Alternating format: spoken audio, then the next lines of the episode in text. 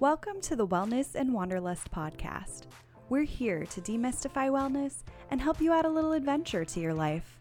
Tune in for a new episode every week where we'll hear from incredible guests and talk about ways to be happier and healthier in our new normal.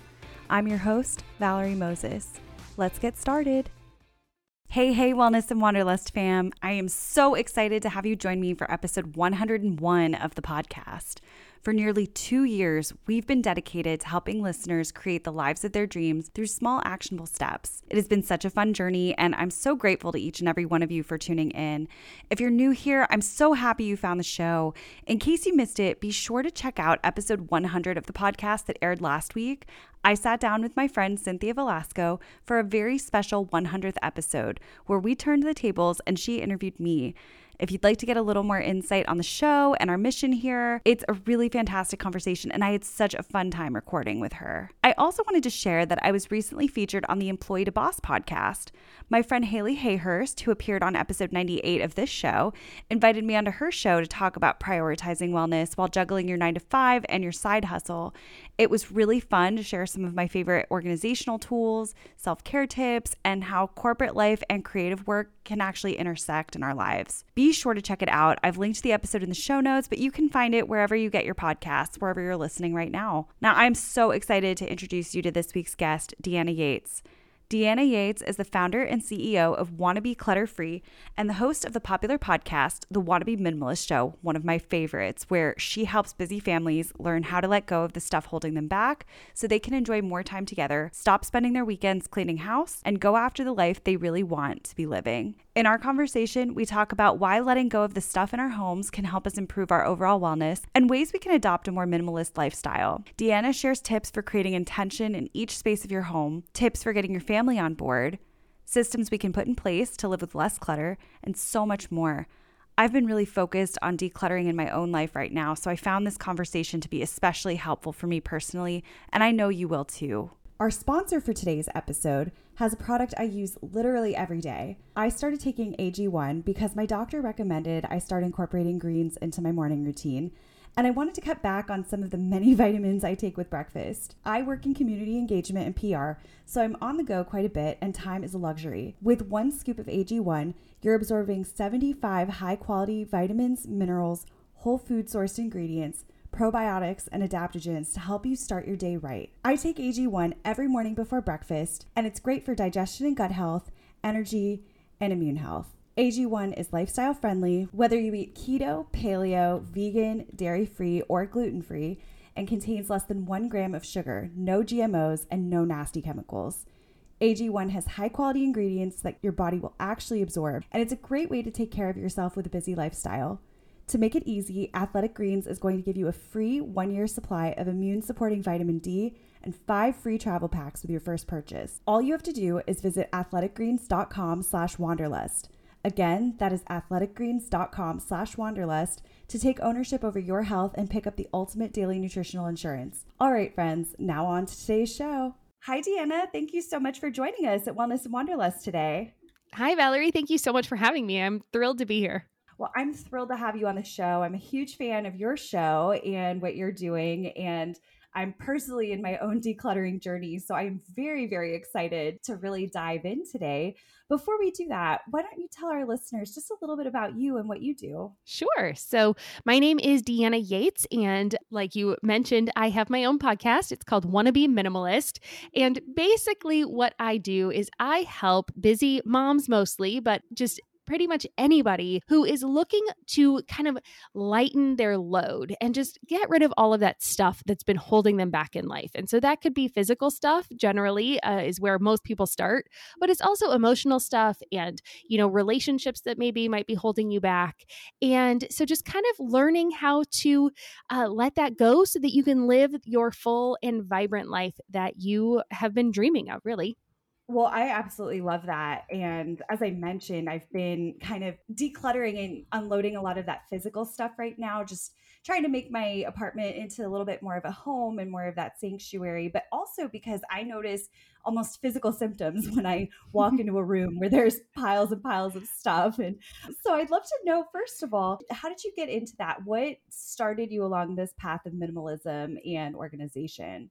Sure. Uh, well, I get that feeling of overwhelm when you see the clutter, like the piles of clutter. I am definitely one of those people. I wouldn't say like I have a super low threshold when it comes to clutter. I can deal with some, but I definitely can't deal with lots of stuff. And so for us as a family, it started when I would say our daughter was born. So, like I said, I help a lot of moms because I think they relate to the story that, you know, you, your little one comes home and you know, you want to provide this place for them, but babies come with so much stuff. And we definitely had that happen. But we also were starting a business at the time. My husband and I had a business together. So it was kind of a baby business. And then we had a real baby at the same time. And we were working from home. And I said to my husband one day, like we could do this from anywhere. Like we never leave this apartment. Like we go for walks and stuff, but really you could take the three of us and put us anywhere in the world and it would pretty much be the same thing every day. And so we kind of came up with a plan that by the time she turned one, we wanted to leave and travel. So we did. We traveled for six months.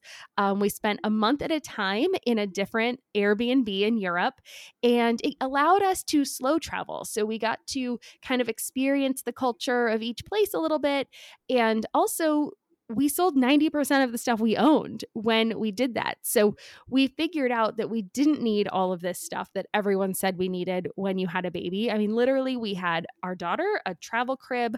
I carried her. Well, we both carried her, but we had like a, you know, we would wear her as a baby. And you know, we didn't really need much else. Like she was one, so she was eating, and you didn't need all the stuff people said you did.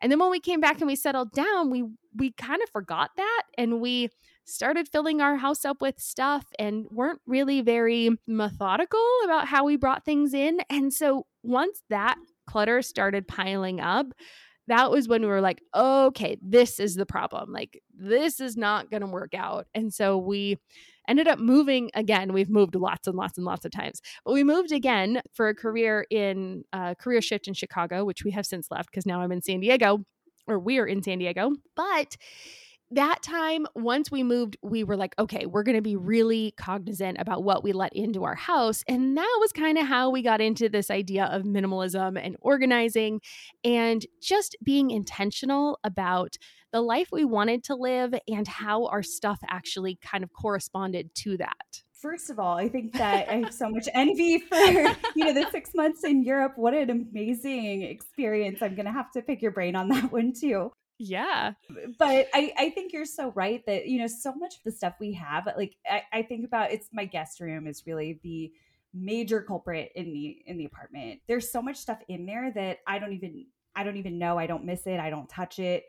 And also, as I've been decluttering, there have been things I've been finding where I'm like, wow, I, for example, ibuprofen, I have like four containers of ibuprofen that are almost full because I keep buying it and not knowing where it is. So it's it's helpful because you're kind of eliminating that waste and not overspending on all of this stuff, but also kind of getting rid of the things that are just taking up space and taking up that energy, but at the same time they're they're not doing anything for you yeah. So I, I, think that's so cool. And, you know, being able to kind of cut back and be a little more intentional. How do you become more methodical when you're thinking about what to bring in? Because something that's been part of my decluttering journey is I have a lot of things that I got as hand me downs or in college. And now I'm going to be 32 and I want slightly more grown up things in in my home. So some things I'm starting to bring back in as I'm getting rid of old things, but others I'm trying to, you know, kind of avoid altogether but still went crazy on Prime Day, for example. so, how, how do we become a little bit more intentional when we're not only getting rid of things, but figuring out what's going to come back into the house? Sure. So, the thing I like to do in my own home, because we actually moved to the house we are in now in November, mm-hmm. last November. And so we were living in San Diego, but we were in a townhome and we just got lucky and this opened up. So we moved over here. And So, one of the benefits of minimalism is the fact that I was able to pack up our house and move in a very quick amount of time. We had two weeks, I think, between um, when we actually signed on the lease and when we moved in. So, it was very fast. And then we were able to move ourselves. So, that was very helpful. So, things like that kind of help me remember when I'm having moments of like, oh, but I really want that thing. But it's like, but the more stuff I mm-hmm. have, the harder it is to maybe do the things I want to do. So, I try to have that vision in my mind but there is only so much willpower we have. So, what helps is having a vision for my house and for my life and like what actually happens there. So, in each room, I like to have a purpose for the space and then kind of the emotion we want to feel in that space. And this is something that we do. I mean, it's not necessarily, we don't sit down and do it like a group activity, but I make sure that my um, my husband and our daughter have input in it, right? It's not just my house, it is our house and we all live here. So we all kind of have you know i've asked them like okay well what what do you think this room is used for? Or you know what should we do in this room? Or how do you want to feel in this space? So like our living room is going to be more of the gathering space and that's going to have you know we're going to have friends over and that's the first room you see when you walk in our house. So we want it to be welcoming and inviting.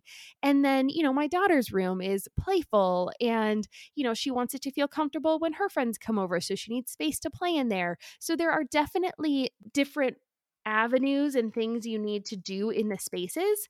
So you want to be cognizant of that. And that really helps me narrow down what I bring into the space and what I keep in the space.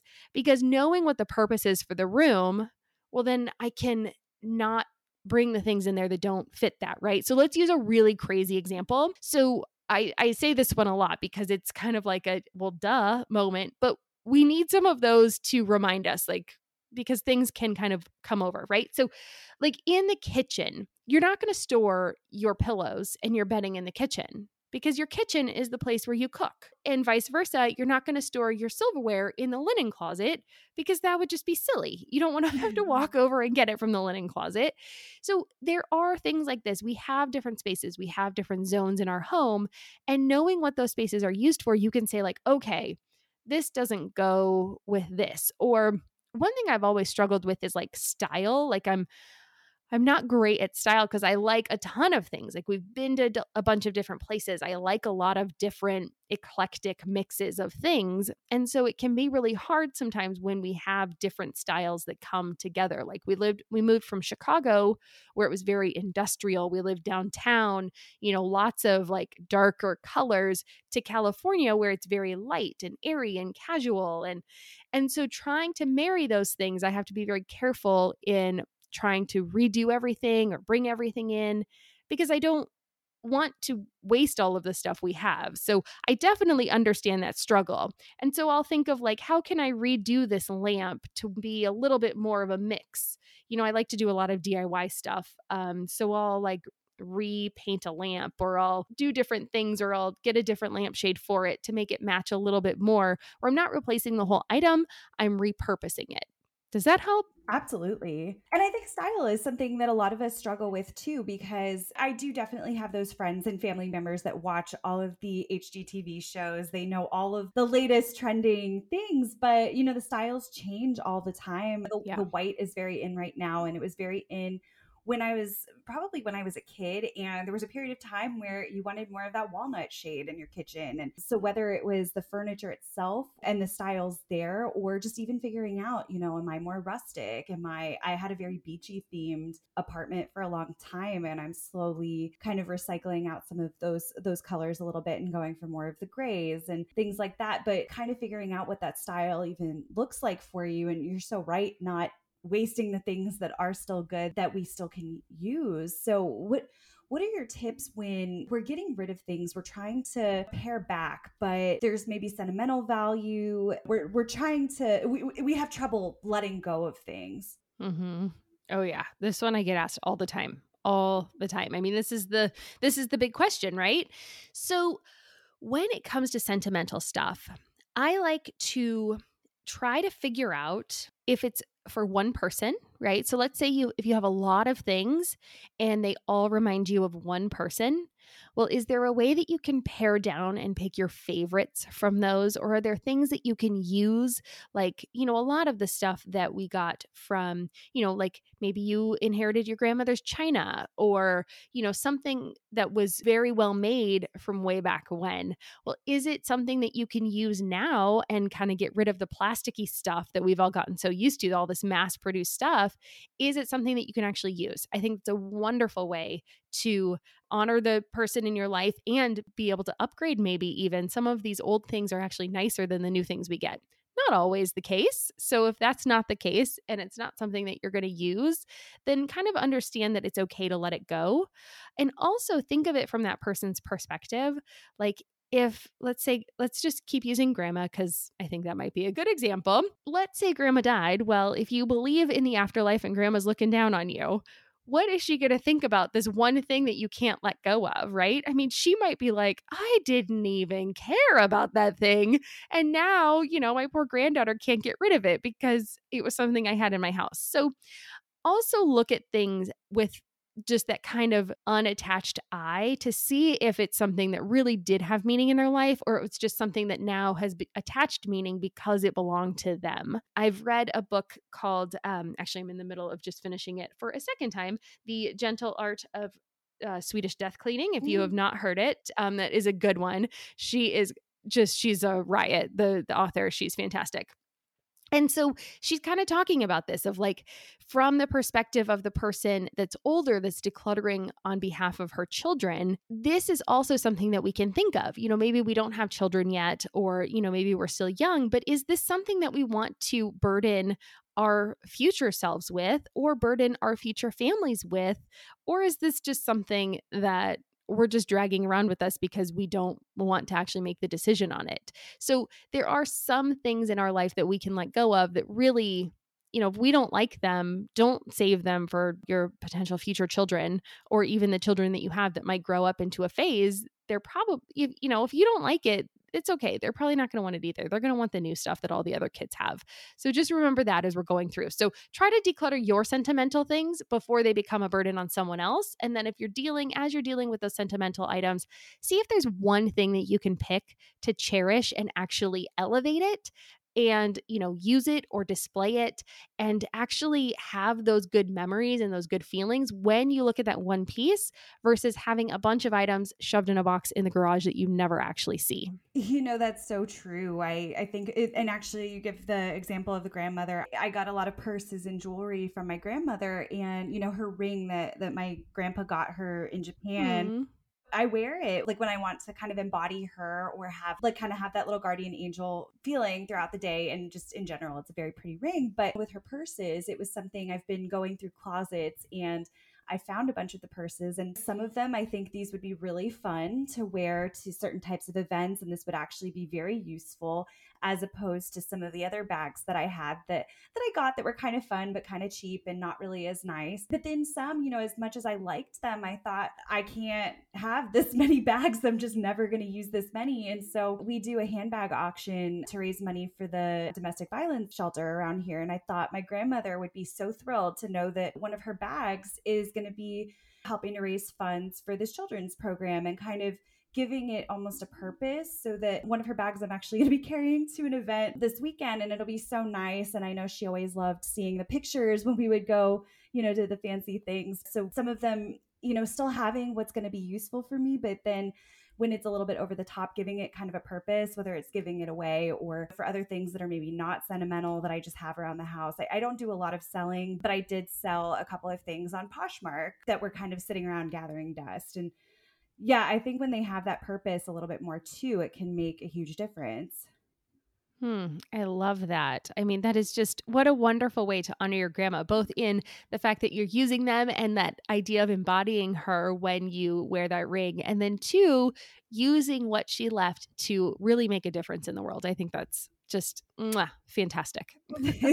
Thank you. I, I, always think that she would be so happy with that. And then on the other side of it, because she was someone that really held on to a lot of things. My grandfather, when he died, he was a lot less sentimental. And we knew, you know, that he he he kind of said, Hey, take what's going to be useful for you if it's not useful, get rid. And so a lot of his furniture and things like that, we were able to give to a church down South Florida that had a lot of immigrants coming in that maybe didn't have what, hmm. you know, what they needed in this country. And so giving it that kind of purpose. And I've been so grateful that as my parents were helping them with my grandfather moved to independent living and then with my other grandparents as well and seeing the amount of stuff that we all accumulate, they even said, Hey, don't keep anything just on our behalf. And that's such a gift, I think, to be able to do that it for is. kids. Yeah. Yeah, definitely. And I think letting go is it's really powerful and mm.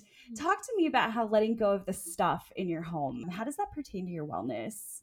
Oh gosh. Well, I mean, first off, mentally because I think I said earlier like I don't have a very like my clutter threshold is pretty low. So when there is stuff everywhere, I feel chaotic, right? And for better or for worse, I grew up in a fairly traditional home, and so did my husband. And so we contribute a lot together to the house, but some old habits die hard, right? And so for me, if the house is a mess, it really weighs on me mentally and physically. Like I feel bad. Like I just, it doesn't work for me. And so being able to declutter and let go of stuff has made it so much easier to keep the house clean. It makes it easier to say yes more because if somebody wants to come by or my daughter wants to invite somebody over after school, it's easy to be like, oh, yeah, sure, no problem, because the house isn't a chaotic mess, right? I don't have as much stuff to pick up. Yes, of course, we live here and the house gets messy, and that is life. Like that is real life, but it's easier to clean, it's easier to keep clean. And I'm not constantly like shuffling stuff around because stuff, whether, you know, stuff in and of itself, it's just a thing thing. It doesn't have emotions, it doesn't have feelings, it doesn't attach, you know, it we like anthropomorphize things and we turn them into humans and we say that they have emotions and all this stuff. They don't. But what happens is we live through these things. So we the emotions we put on there, those come back to us. So if you keep things that didn't make you feel great, every time you look at it, you don't feel great or it's something that you're aspiring to, but you just know you're never going to have the time, well you're going to feel like crap every time you look at that thing because it's going to make you feel guilty. So you might as well just get it out of your house. And so that is what letting go has left me like I love the things that are in our house now. And of course, I still have things and I'm always working through things because that's life. We grow. And if we're not growing and we're not changing and we're not taking on new things and new experiences and, you know, our tastes change and styles change. And so, you know, we just have to be cognizant of that. But knowing that that's a process and knowing like right now I have the things in my home that I love and I don't have a bunch of this other stuff just kind of weighing us down. And if something came along, we would be able to make a quick decision on stuff. Like that freedom really plays a big part in our life. And it's something that both directs both my husband and I. We really enjoy that part. And so that for us is wellness, right? Being able to do the things we want and not overspend. So we're less stressed about the money aspect of life because we don't buy a lot of stuff because we know we don't need a bunch of stuff, you know, or we don't want a bunch of stuff. And so that really has helped. Um, as far as wellness, it really comes down to just the stress and like having a lot less stress in our life. I can definitely relate to that. I you really know how I'm doing in life if you open a cabinet and things are falling out of it. That's exactly what my, that's probably what yeah. my brain looks like when that's happening and the stuff being piled up on the counter and yeah, for sure. Yeah, I'm big with papers. That's that's a huge one for me and I'm slowly eh, because I always had like the post-its everywhere with lots of ideas and I'm starting to digitize and do a little bit more to to avoid having all of these things just kind of laying around in different places and it really makes such a difference and you know you're so right too with the stress of if someone is in the area and they say hey can i stop by? not having to worry about oh my gosh they know they can't see the place like this. Um, but when you have places for things to go i think it and that's what i've been trying to do um, is create better systems for myself and Mm-hmm. So then it is more of a routine and I know where things are going to go. So for someone that isn't necessarily doing a big decluttering project, but they want to maybe make sustainable changes for every day, what are some systems and what are some habits we can put in place to have as part of the daily routine? Sure. So I actually don't like to do those giant big declutters. Like I like to actually tell people that you should just start decluttering like in really small spurts because it's so easy to see this giant task and just to be like I can't do it, shut down, I'm not going to do it. Like just walk away, like throw the towel in and I don't want anybody to do that because you can make huge changes in very small amounts of time and in with very little effort. So there are a couple things that will make your life super easy. The first one I'm going to tell you is to do a drop zone. So, this helps you be organized at the beginning of your day and at the end of your day. So, a drop zone for us is a basket on like we have a side table when we first come in the door, and we have we can put our shoes on there. So, we take our shoes off right when we walk in, and we have a basket where my daughter's backpack goes. She takes her lunch out and it goes in the kitchen. I mean, it takes all of 30 seconds. So, it really just helps corral the stuff, right? So now we know where the backpack is in the morning. We know the lunch is in the kitchen. So I can clean it up when I'm doing dinner and I don't have to worry about it right now. The other thing I think people should have in their home is a donation box. And this, you, I want you to put this in a central location because it makes it easy to declutter as you go. And the reminder of somewhere in a central location you know, it's something that kind of just helps you, like, oh, right, it's there. And so it's always kind of top of mind so that when you are just going about your daily routine and going about your life, when you find something that you're like, huh, I don't really need that, you know exactly where to take it. Instead of putting it right back in that box or the drawer or the on the shelf or wherever you picked it up, you can take it right to that donation box. Now, this isn't going to, you know, life change and completely declutter your house. Of course, these are just two really little things that you can do on a daily basis, but it is going to make you start to feel better. It's going to start to make you feel like you're under, like you're in control and you have things kind of moving along in an organized fashion. And then it also is going to just keep that kind of just it's kind of priming the pump, right? It like gets your kind of juices flowing. You're like, okay, I got rid of that. What else could I get rid of? And so that really just I love these moments of just spark, right? Just start. If we can just start somewhere, it starts to snowball. And then every day as a family, we do a five minute power tidy and we still do it every day. And this really will start to help like up level that game. And if you can do 10 minutes, I highly recommend doing 10 minutes. But if you only have five minutes, that's going to work too. So, how it works for us in our house, one of us will do the dishes from dinner because we always do this power tidy as a family. Like I said, we set the timer, set on some good music, and get going. Someone does the dishes because it's right after dinner and it's before we get to do anything fun. So it's before we get to eat dessert or before we get to watch a show or play a game as a family. Like, so it's kind of this little moment of pause. And so the other one of the adults with our daughter will go around the house and we will race to clean up as fast as we can. And whoever wins the race gets to pick a little treat. Maybe it's an extra bit of ice cream, maybe it's extra sprinkles, maybe it's picking the show, picking the game, whatever. You kind of try to dangle a little carrot in front of them, right? If you're just doing this as adults, you don't get to drink that glass of wine until you do your five minute power tidy or whatever it is. You don't get to have the bite of chocolate or the dessert until you do your power tidy. That's your reward.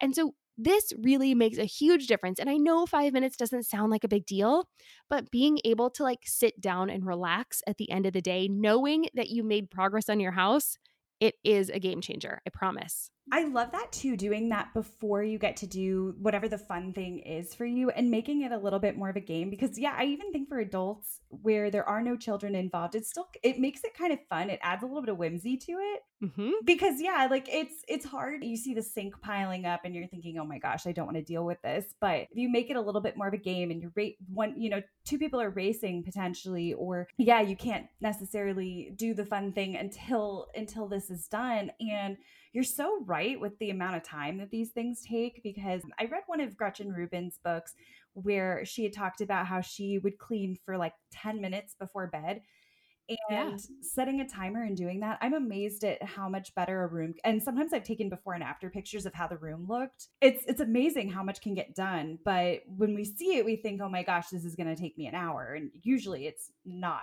that bad Absolutely. And once you do it consistently, like you start to make progress. Like it's not as messy the next day because for whatever reason, maybe you didn't put all of the dishes from the day in the sink. Like maybe you actually cleaned up from the morning because you knew you were going to have to do it again later.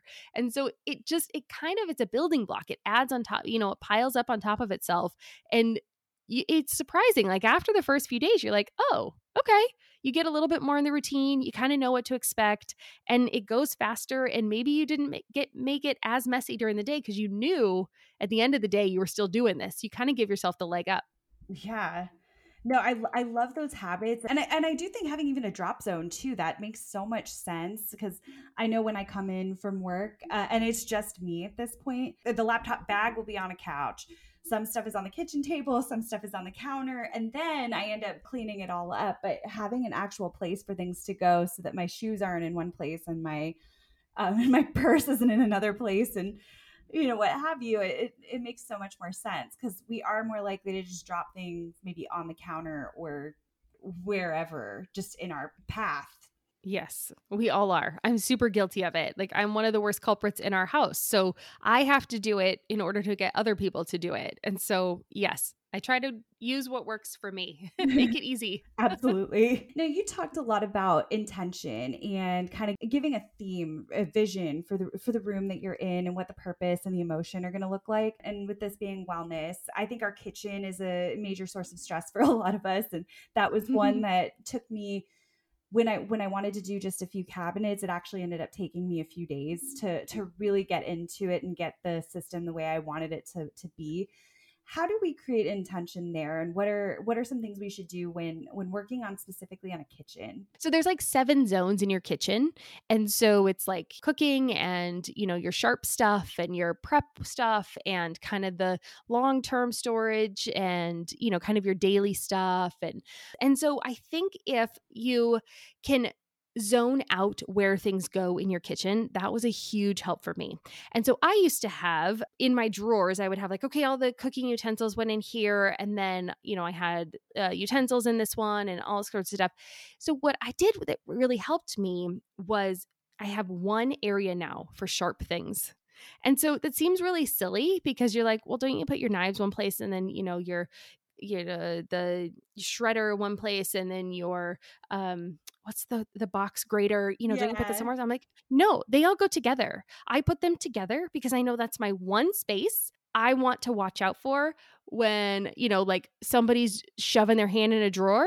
I want you to have a sharp one. Okay, that's the sharp drawer. Be careful in that one. Any any other drawer fine. No worries. You can jump into anywhere you want and that's fine. So that's something that worked really well for me and I highly recommend it if anybody is wants to have one drawer where they just know they need to be careful in there and everywhere else is easy. So that worked well. But what I did was I kind of I did the same thing. I pulled everything out and I I actually made a schema like a just like a drawing of my kitchen and said, "Okay, I'm to put my glasses here.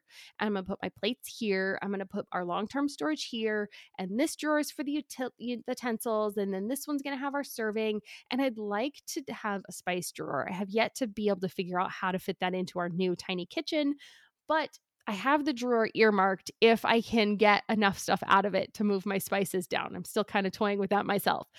But, you know, it's like, okay, so here's like the cleaning section and all that. So I actually mapped it out on paper before I put the stuff back in. And then knowing how much space I had really helped me be able to say, like, okay, I've got to decide do I want to keep this thing and it doesn't really fit in the area where I think it should go? Or is there some other place I want to put it? So it helps you know, like, I only have so much space to work with. Generally, kitchens do only have so much space to work with. And so now that I know where all my zones should be, kind of the best practice places for them, it makes it easier for me to say, like, okay, I only have two shelves. So I've got to decide does this go or does it stay? Do I have enough room for it or not? And it makes it easier to let things go if you don't have enough space. And trust me, we traveled. So you were jealous about that first time. We actually went and traveled again when our daughter was five for a year and a half. So I will tell you, in all the kitchens we came across, you can make it without a lot of stuff. Like I cook, I cook every day. Right now, I cook three meals a day, but when we travel, I generally cook one or two. And so it's amazing what you can get away with and what you can improvise and make work. So we don't need all the stuff we think we do. Totally right. I I know that sometimes I'll have someone tell me, you know, you really need to get this kitchen gadget or that. And I really uh-huh. do have to think about is this going to replace something or is this just going to take up more space and I'm going to have to find because and you know I'm five foot two and I'm in an apartment where there uh, most of the storage is kind of high up and it's not realistic for me. If it's up there, I'm never going to use it. So yep. I have to have enough space in the lower cabinets. If it's not going to be available to me, then if it's not going to replace something, then I probably am not going to buy it and I'm going to figure out another way to make the thing and it may not have the shortcut or if I really really need it that badly it's it's got to replace something else something has to go because yeah, there's no way. Otherwise, something ends up in the guest room. And yeah, yeah, I, I had a crock pot in the guest room for a long time before I realized that the crock pot could replace something else in the kitchen and that things could be moved around. But I know for me, it's more likely even that I'm going to cook and do more at home if I can find things in my kitchen and they're not falling out of the drawers and that there are logical places for things to go. Absolutely. Yeah. Well, and that's the thing. Like, you see all these things, right? You see, like, you need this. I mean, let's go for the ridiculous ones the quesadilla maker and the pizza spinner. And you're like, uh, no, my pizza stone is fine. And I have a skillet and I can, you know, cook it on that. Or I can put it in the oven and bake it. And it all works out just fine. Yeah. I lived for a toast without a toaster for a long time and was just fine. Me as an adult, that's not a problem. With the kiddo, you kind of want to be able to let them pop those Eggos in themselves, but that's a topic for another day. you know, and I saw, you know, during Prime Day, I was watching all the TikToks with what mm-hmm. you should buy for Prime Day. And yeah. You know, there was a hard boiled egg maker that also I think poaches them. There's a bunch of things it will do. And I kept thinking to myself, wow, I really need this. I love my eggs. And aside from the fact I read the reviews, it turns out the thing makes this horrible screaming noise when it's ready. And when I listen to it, I'm like, okay, I definitely can't have this in the house. I'm gonna be panicking. But I'm also thinking, I do have I do have a couple of pots. I can hard boil them. It doesn't take that long. And I, I, know what I'm doing with that. It's stuff that I already have. I can use the pots for other things. Yeah. It's one gadget I don't need. And it's something that I don't need to spend the money on. And again, it's gonna it's gonna start screaming at me as soon as it's That's ready. perfect example. I love it. Yeah. Yeah but it was so tempting. I'm like, wow, this is ready in a couple minutes. I know, right? Okay, so that's one of my tips, right? You've got to limit your temptation. You really do. We only have so much willpower. We only have so many, uh, you know, so many no's within us to say on a given day. So you've got to try to limit those temptations. So for me, I do a one errand day a week, right? Like that's my day. Like if I if I didn't get it, then I'm going to have to just wait till next week. And it's shocking how much stuff you can hold off on because we don't actually need that much stuff. Now, I do make sure I always have one item of like really important stuff in back stock. So I always have like one extra deodorant on the shelf and one extra face cream or anything like that, right? The things that I would like run out to the store to get. I always make sure that when I run out of one and I pull the other from back stock, I make sure it's on my shopping list for next time so that I'm never running out um, last minute for things because inevitably you'll think of five other things you need at the store. So I try to limit how many times I go to the store. So one, I don't impulse buy, or two, I don't buy the things that we kind of need, but could maybe go another week without. It's been really helpful for budgeting, especially as everything's increasing in price. And I know that people say, like, but you should buy stuff in bulk if it's going to go up in price and you use it all the time. And if that's your jam, that's great. But I've found that there's so many times that I don't actually need that thing and I just buy it because I'm like, oh, but I get kind of in panic mode. And so, like, oh, but I might need it and the price might go up. So I'm just like, okay, do I actually use it? Then I will replace it and it works out just fine although because I'm such a sucker for Costco when we oh, go yeah. down the Costco aisles. I mean, it's like ching ching, oh, extra 250 bucks. Like, what did I buy? Yeah. So I gotta try to avoid, avoid, avoid when I can. it's like my dad used to say to my mom when we would get these great deals, he's like, the bargains are killing us because you're still you're you know, you might be getting a lot of stuff and it's a great price for what it is, but then yeah, you're spending $250 and you have toilet paper to last you for two years yeah. yeah. I know. I, I love the book, but you want to be able to close doors to to closets and to be able to find the things too. And so it's it's yeah. such a delicate balance with uh, with the budget. And yeah, with everything going up. I love the idea of one errand day a week too. I'm trying to be more intentional with my lists of like kind of what do I like as I'm finding that I'm running low on something, putting that in my Evernote and then having um when when I do like when when I'm making my list for for the week of what I want to get done this week, trying to incorporate that. But a lot of times, if I do have that last minute trip to the store, I think maybe even the stress of it, like, oh crap, I have to mm. go get, you know, a bottle of wine because I'm going to this person's house. And then I'm like, well, look, I see something that would be a great gift for this person in two months for their birthday. Right. And you end up overspending that way too. And and I think also just the stress, you you end up impulse buying whatever that is. And yeah, so it makes a huge difference to to come in the days I come in with a plan and I'm actually intentionally going in for a handful of things for for whatever that is like i actually leave with the things that were on my list and not 50 other things Right. And right, that stress makes us, our brains just do this. So you're not weird. Uh, people listening to this, you're not weird. Like this is something your brain does. It says, Oh, I'm so stressed out. I deserve a reward. Like I deserve something great. Like that's just your brain. That's just what it does. And so a good thing to do would be like, okay, what happened? Okay, what did I run out of last time? Like, just take a minute and be like, okay, I needed that bottle of wine and it made me go to the store. So, next time I'm at the store, I'm going to put an extra bottle of wine on my list.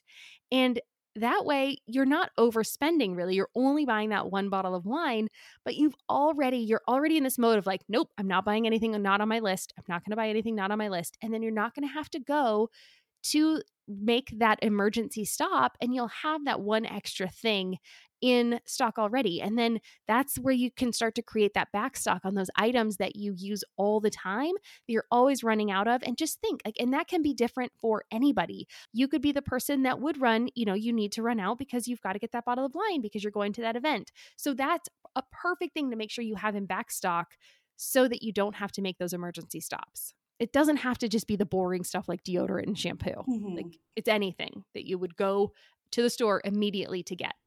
Exactly. Cause it's not like I'm gonna go into like if, if I have something that's it's not gonna go bad in the time that I have it. And right. I know that I am going to need it at some point for going to someone's house or something like that. It is going to come in handy. And one or two bottles in the backlog I'm not going to be drinking it. It's not something that I'm going to be going through before before the time comes and yeah then i have it there i'm not in a panic. Or if you get that last minute invite somewhere and you need to bring something to somebody's house then you you're a lot more prepared without without having a whole refrigerator full of things for just in case x happens or whatever. Absolutely right. But and then think about how much stress that takes off your plate too right? You're like oh yeah sweet got the invitation i don't have to stop you know? It doesn't take me an extra 30 minutes because i don't have to make the stop. Mm-hmm. so yeah. Yeah Exactly. I love that. I think that preparation is just so, so important.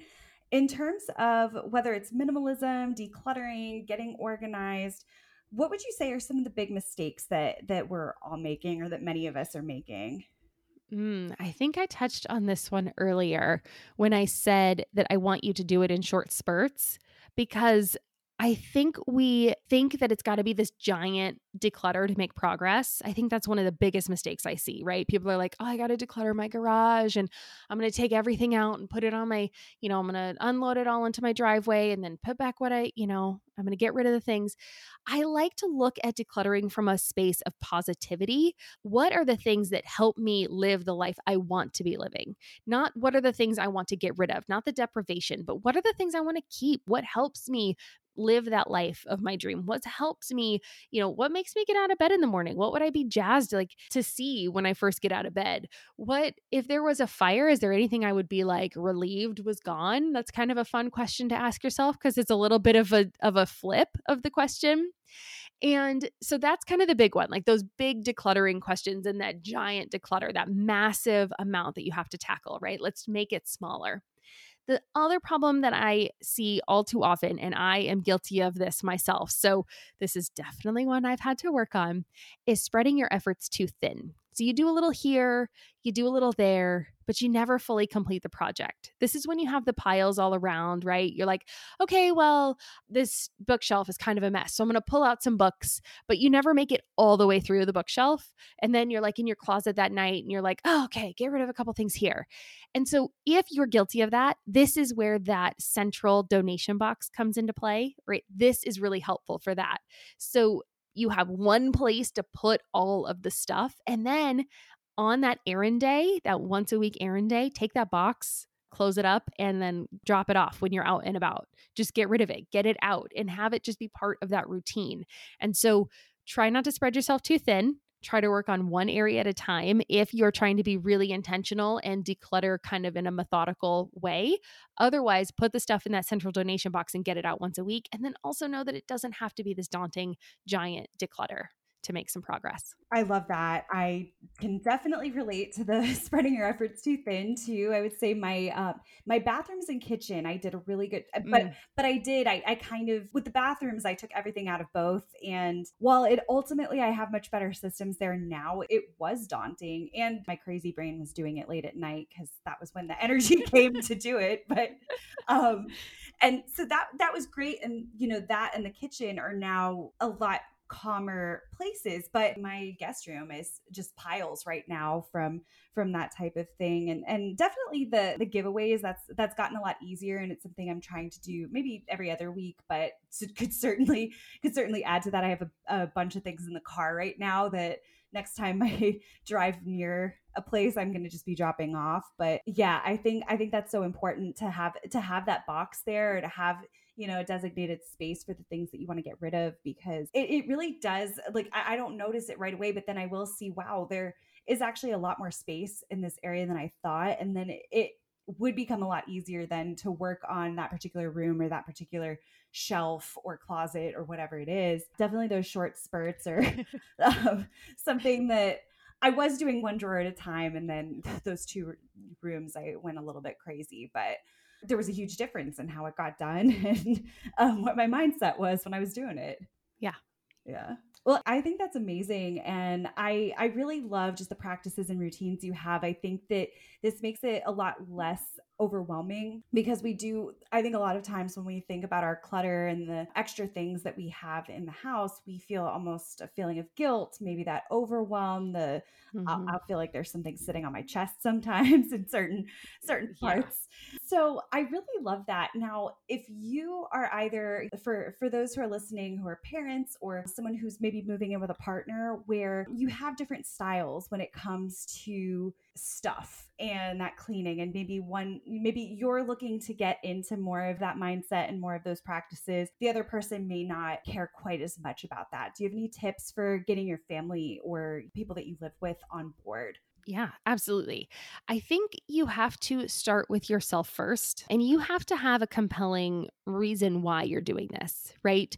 Because I get a lot of people that ask me, like, oh you know i just if i could just get my my spouse to declutter if i could just get my kids to do it and i'm i always ask my first question always is and this is not to be snarky and it is not to be rude but it is have you dealt with your own stuff first and if you have, great, then you know the work that is required to go into it. But you also might be someone that isn't sentimental, or you might be someone that doesn't have, you just don't have issues with clutter. Other people will. And so if you haven't done any of your own stuff first, you have to start there because you can't ask somebody to ask to walk the path that you aren't willing to walk yourself. I I've just seen it time and time again when I do my own stuff, the family follows they they just do. It just becomes kind of the norm, right? It becomes the expectation and other people come along with you. So that is first and foremost. But let's say you have dealt with your own clutter and you are ready now to take that next step.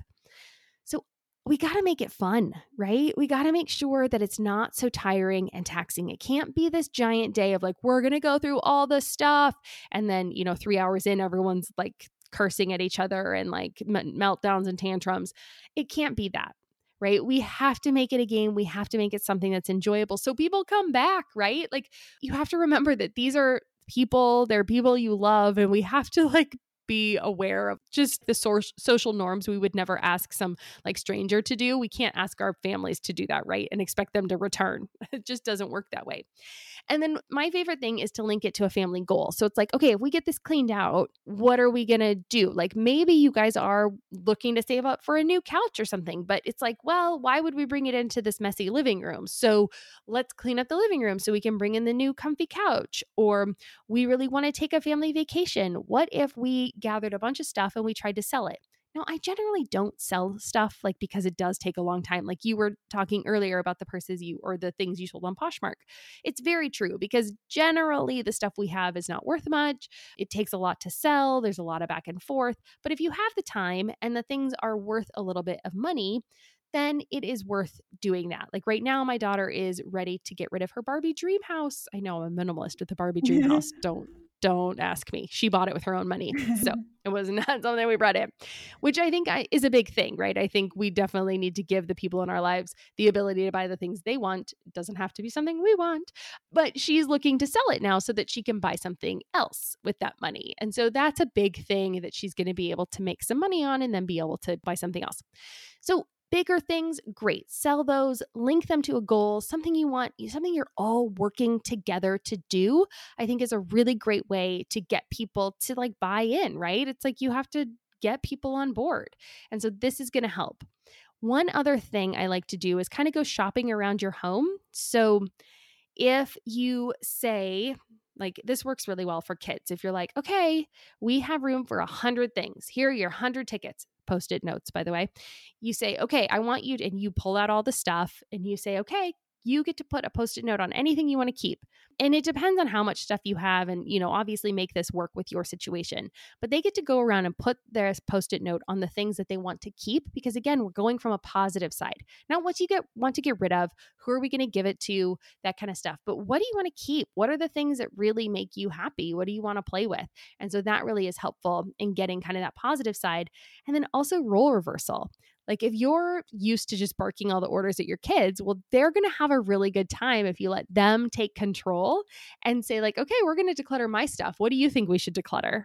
Right? We often, as parents, declutter a lot for our kids, but it's really eye opening when you ask them what they would declutter out of your stuff because it's kind of that reversal. And you get to see, like, oh, that kind of, that might not feel as good as I, you know, expect them to be able to do this stuff, but it's kind of hard for me to do it. So I think we just have to just start and start small, get people on board, and then try to make it fun. And I love the idea of the role reversal too, because so often, whether it's with kids or even just a partner, when someone else looks at a space, they might have a very different perspective and an idea mm-hmm. that you mm-hmm. wouldn't have. Like, I had somebody tell me you know, I have a desk that's built into my bedroom and I don't love it. It's not in a place with great lighting and I never use it, but it becomes a dumping ground for a lot of things. And I don't have a lot of space in my bathroom. Really, for anything, there isn't a lot of storage space. And I had someone suggest to me, why don't you turn your desk area into a vanity? And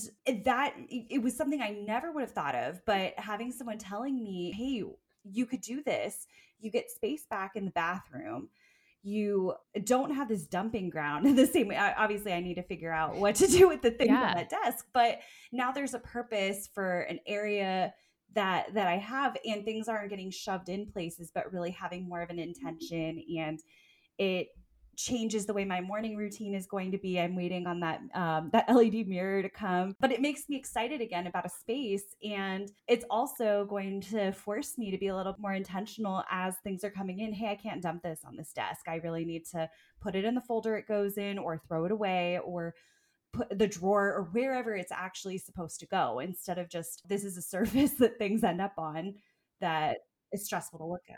Oh my gosh, I absolutely love that.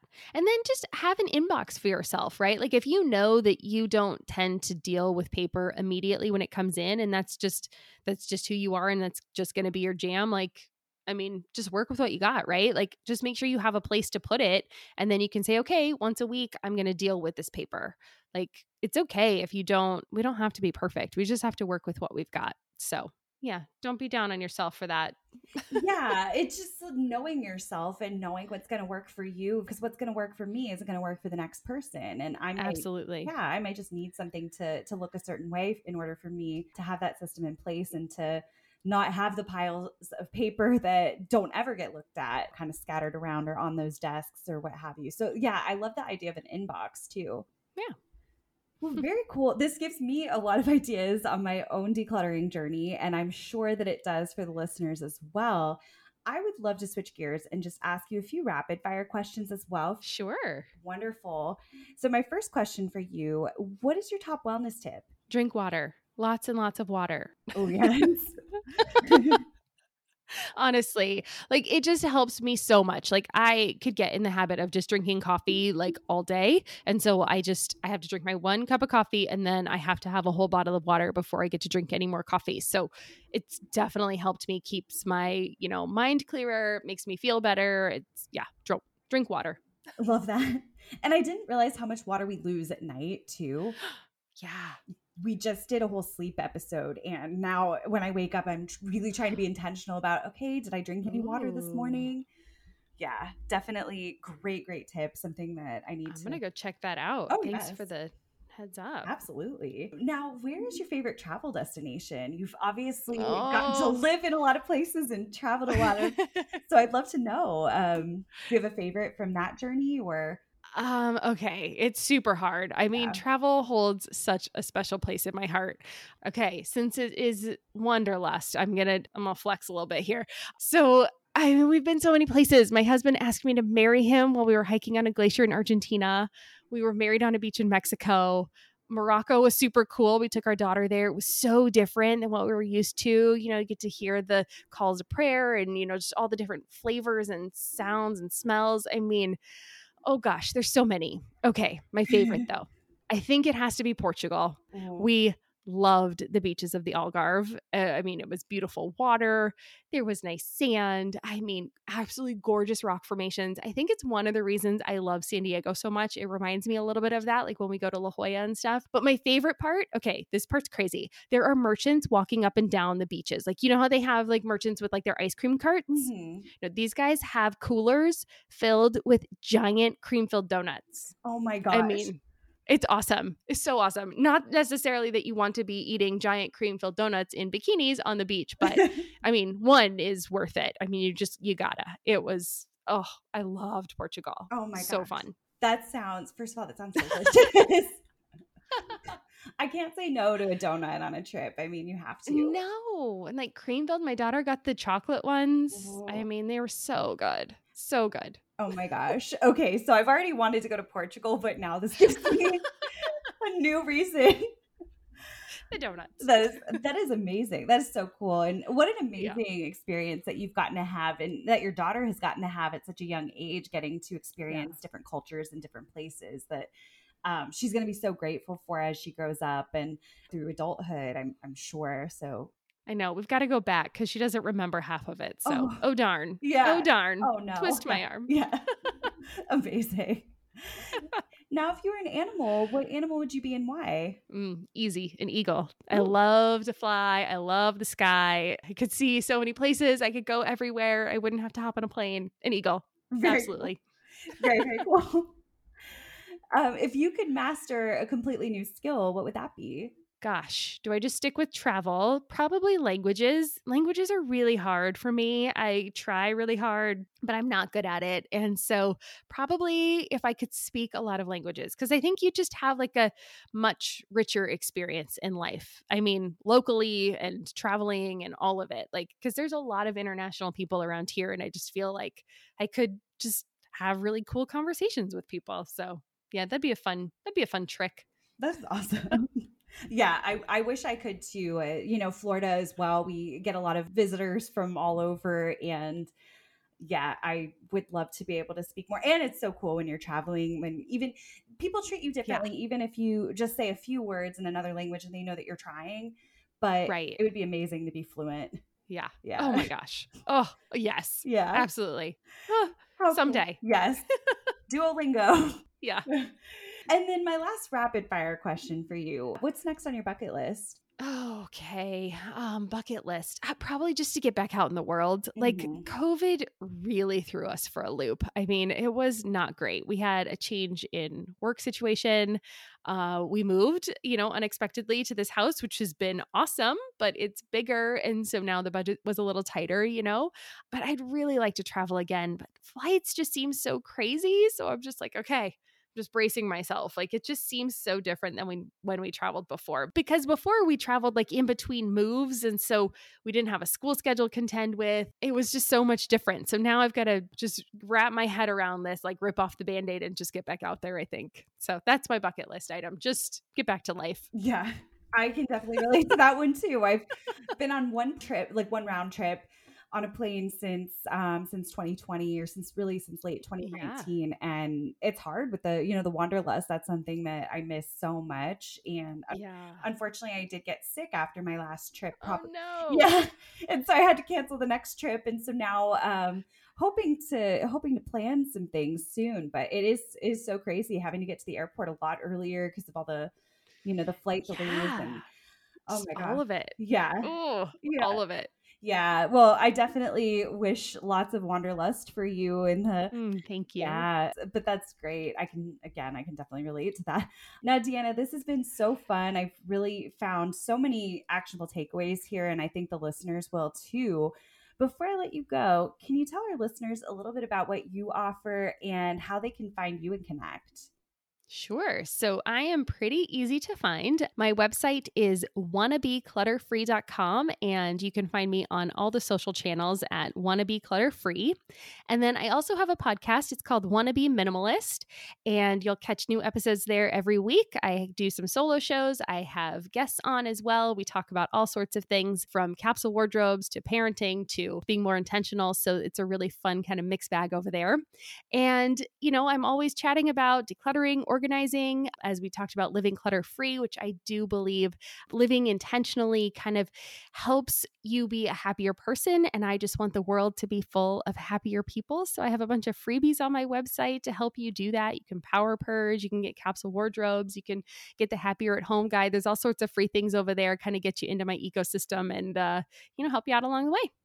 That's amazing. I'm definitely going to link all of that in the show notes. Capsule wardrobes we didn't even get into, but I know, I know. oh, gosh, yeah, that could be a whole episode in itself. I think the closet is an area of um, of stress yeah. for so many of us. So I'm definitely, oh, yeah, you know, I'm a huge fan of your show, but I'll definitely be checking out those freebies, and I recommend that for yeah for the listeners too. But Deanna, thank you again so much for coming on the show and for sharing with us today. Oh, Valerie, thanks for having me. This was a lot of fun. I really had a great time. This conversation really inspired me to get to work on a few of the areas of my home that have been bringing me a lot of stress, and I'm so glad I had the chance to talk to Deanna. I love the systems that she has in place to make this lifestyle a lot easier and to really automate the process of living a more organized, clutter free life. Since our conversation, I set up a donation box in the apartment in a place that's easily accessible. And this may sound like such a simple step, but it really has me a lot less scattered than I was before. I keep a lot of random little donation bags around the apartment typically, and it can be really easy to lose track of them and forget that I have things to donate. So just even having this centralized box made such a difference for me. I also really love the idea of creating rewards for those power tidy sessions to help motivate us. And I think what Deanna said was so huge that it doesn't always have to be this massive declutter session. We don't have to clean up the entire house in one day, but really to create sustainable systems. So we're not bringing this clutter in in the first place and so we can do you know small and steady one step at a time. If you haven't checked out deanna's show already i highly encourage you to subscribe wherever you get your podcasts. I've linked all of her information in the show notes so that you can connect with her and again i highly encourage you to check it out. As always i want to thank you for tuning in and sharing this part of your day with me if you have a topic you'd like us to explore in a future episode, please feel free to reach out to me. I'm on Instagram at Wellness and Wanderlust blog, or you can email me at valerie at wellnessandwanderlust.net. One of the best ways you can lend your support to the show is to leave a rating and review on Apple Podcasts or wherever you're tuning in from. It helps other people to find the show better and it lets us know what you think. It really does make such a difference and it only takes a few minutes out of your day. So if you are a regular listener, I would really, really, really love to hear your thoughts. I hope you all have a fabulous day, and I can't wait to see you for episode 102.